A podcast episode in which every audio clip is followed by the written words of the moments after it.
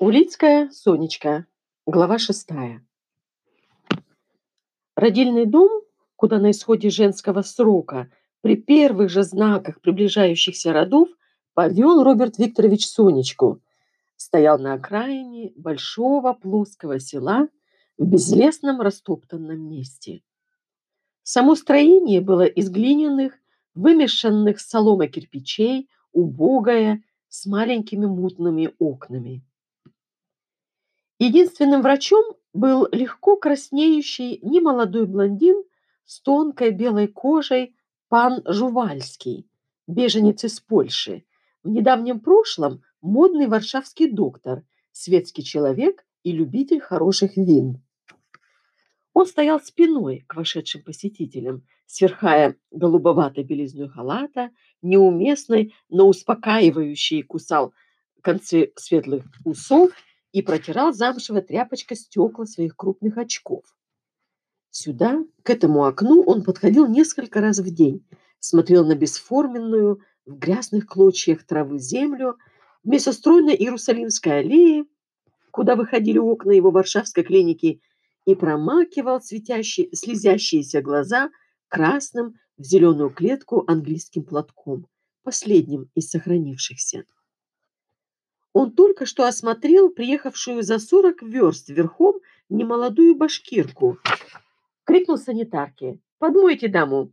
и стоял теперь, унимая невольную дрожь оскорбления в груди и с тоской вспоминая своих атласных пациенток, молочно-сладковатые запахи их выхоленных дорогостоящих гениталий. Он обернулся, почувствовав чье-то присутствие у себя за спиной, и обнаружил сидящую на скамье крупную молодую женщину в светлом поношенном пальто и астролицего седого мужчину в залатанной тужурке. «Я осмелился побеспокоить вас, доктор», — заговорил мужчина, и пан Жувальский с первых звуков голоса, почуяв в нем принадлежность к своей касте, к попранной европейской интеллигенции, двинулся навстречу с улыбкой узнавания. «Прошу вас, Пожалуйста, вы с супругой?»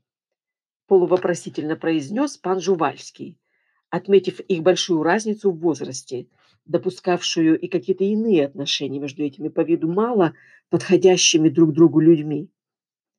Он указал на занавеску, где был выгорожен для него крохотный кабинетик. Еще через 15 минут он осмотрел Сонечку, подтвердил приближение родов Однако велел набраться терпения часов до десяти, если все пойдет правильно и своевременно. Соню положили на кровать, покрытую коляной холодной клеенкой. Пан Жувальский похлопал ее по животу жестом, скорее ветеринарским, и отошел к башкирке, которая, как выяснилось, три дня назад родила мертвого ребенка. И все было хорошо, а теперь вот стало нехорошо. Через два с половиной часа Доктор с большими слезами на чисто выбритых щеках вышел на крыльцо, где сидел, никуда не отходя, сумрачный Роберт Викторович и громко, трагически зашептал ему в ухо. «Меня надо расстреливать. Я не имею права оперировать в таких условиях. У меня ничего, буквально ничего нет. Но не оперировать я не могу. Через сутки она умрет от сепсиса. Что с ней?» Адерени вешал языком, спросил Роберт Викторович, представив себе умирающую Сонечку. Ах, боже мой, простите, с вашей женой все в порядке, идут схватки. Я про эту несчастную башкирку.